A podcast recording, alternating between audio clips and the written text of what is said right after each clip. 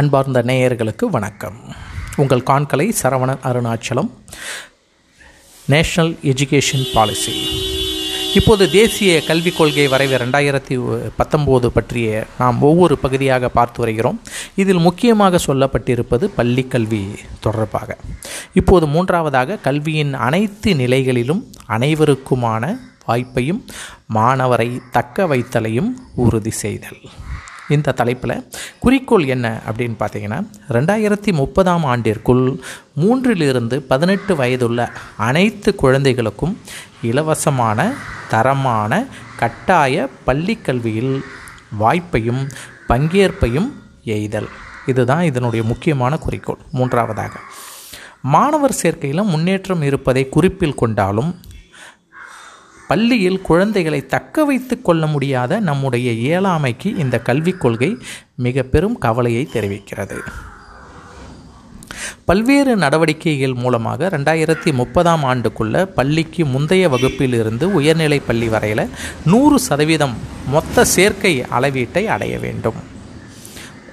அதாவது ரெண்டாயிரத்தி முப்பதாம் ஆண்டுக்குள்ள பள்ளிக்கு முந்தைய வகுப்பிலிருந்து உயர்நிலை வகுப்பு பள்ளி வரையில் மொத்த சேர்க்கை அளவீட்டை அடைய வேண்டும்.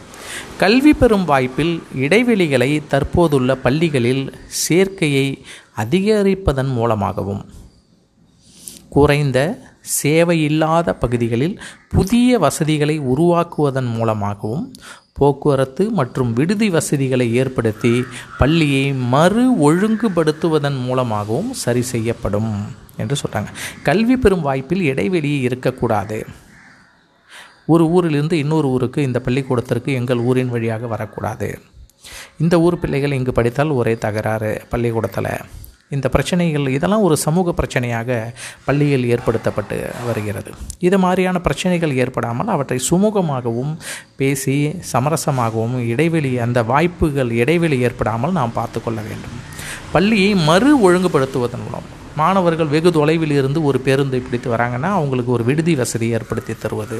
அவர்களுக்கு போக்குவரத்து மற்றும் நடந்து போகாமல் அவர்களுக்கு இப்போது இலவச சைக்கிள்கள் வழங்கப்பட்டு வருகிறது. இலவச மடிக்கணினிகள் வழங்கப்பட்டு வந்தது.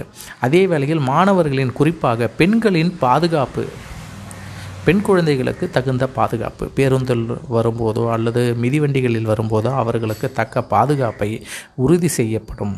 என்று வ சொல்லப்பட்டிருக்கிறது.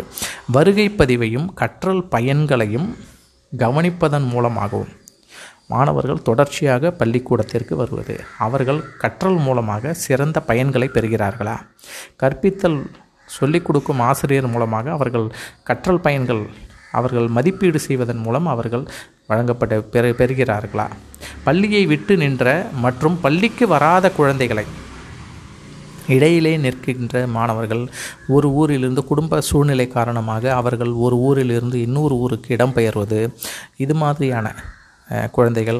பள்ளிக்கு வராமல் இருக்கக்கூடிய இந்த குழந்தைகள் லாங் ஆப்சண்ட்டு அல்லது பள்ளிக்கு வ வர பயப்படுவது பள்ளிக்கு வ படிக்க பயப்படுவது இவ்வாறான குழந்தைகளை ஆசிரியர்கள் ஊரில் உள்ள சமூக சேவகர்கள் மற்றும் பெற்றோர் ஆசிரிய கழகத்தை சேர்ந்தவர்கள் பள்ளி மேம்பாட்டு குழுவை சேர்ந்தவர்கள் மற்றும் ஆலோசகர்கள் மூலம் கண்டறிவதன் வாயிலாகவும் நீண்ட காலம் பள்ளிக்கு வராத வளர் இளம் பருவத்திற்கான திட்டங்கள் மூலமாகவும் குழந்தைகள் அனைவரின் பங்கேற்பும் கற்றலும் உறுதி செய்யப்படும். இப்போ இது மாதிரியான விஷயங்கள் நல்ல ஒரு விஷயங்கள். இப்போ பள்ளி ஒரு சில குழந்தைகள் வந்து வேலைக்கு போகிற குழந்தைகள் அல்லது குடும்ப சூழ்நிலை காரணமாக அவர்கள் அவங்க அம்மா அப்பா கூடயே வந்து அவர்கள் பணிபுரியும் இடத்திற்கு இந்த குழந்தைகளையும் கூடவே அழைத்து சென்று விடுவார்கள்.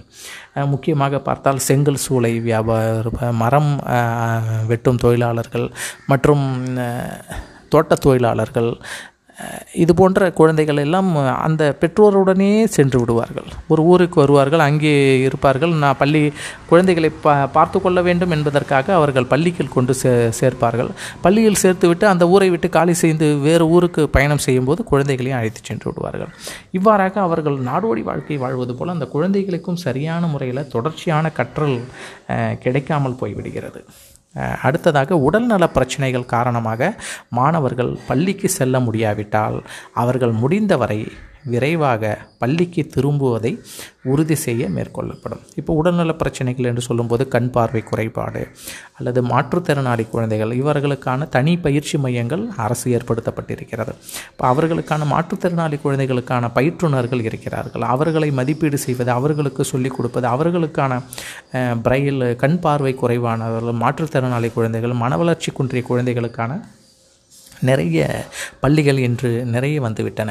அவர்களுக்கான ஆதரிக்கும் மையங்கள் அவர்களுக்கான ஆசிரிய பயிற்சி பய பயிற்சி ஆசிரியர்கள் இவர்கள் எல்லாம் இன்றைக்கி வந்துவிட்டார்கள். அது மாதிரியான பள்ளிகளில் அவர்களை பள்ளிக்கு அனுப்பி அவர்களுக்கான உதவிகளை செய்வது.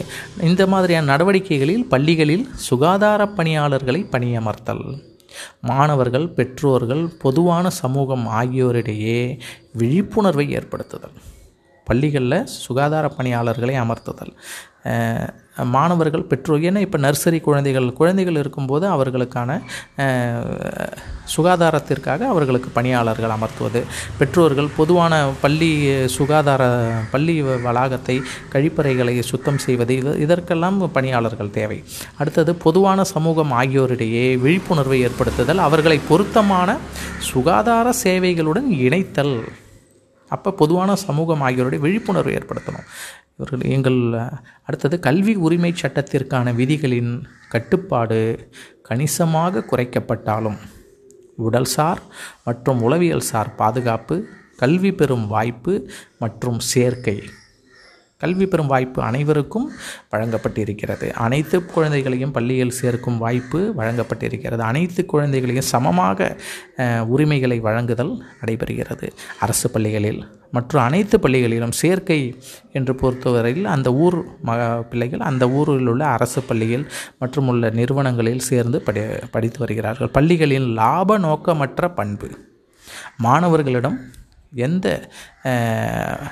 பணப்பலனையும் அவர்களிடமிருந்து எந்த பணத்தையும் பெற்றுக்கொண்டு அவர்களுக்கு கல்வி வழங்கக்கூடாது.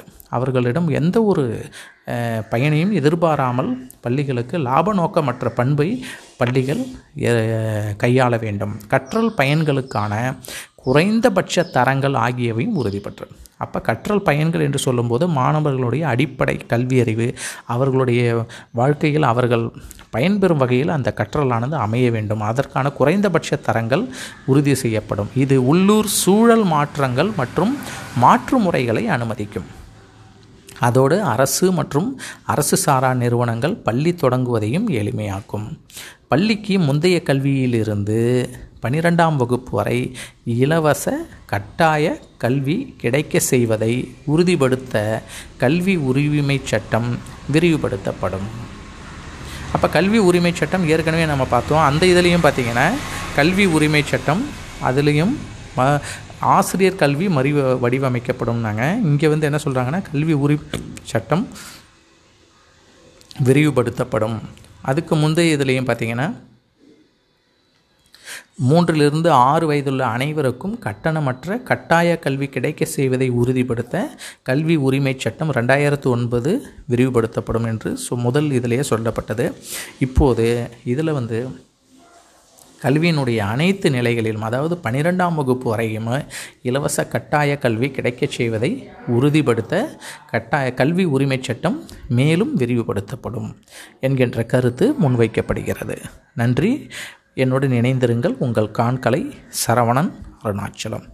மீண்டும் அடுத்து ஒரு தேசிய கல்விக் கொள்கை வரைவு நான்காவது பகுதியில் உங்களை சந்திக்கிறேன். நன்றி.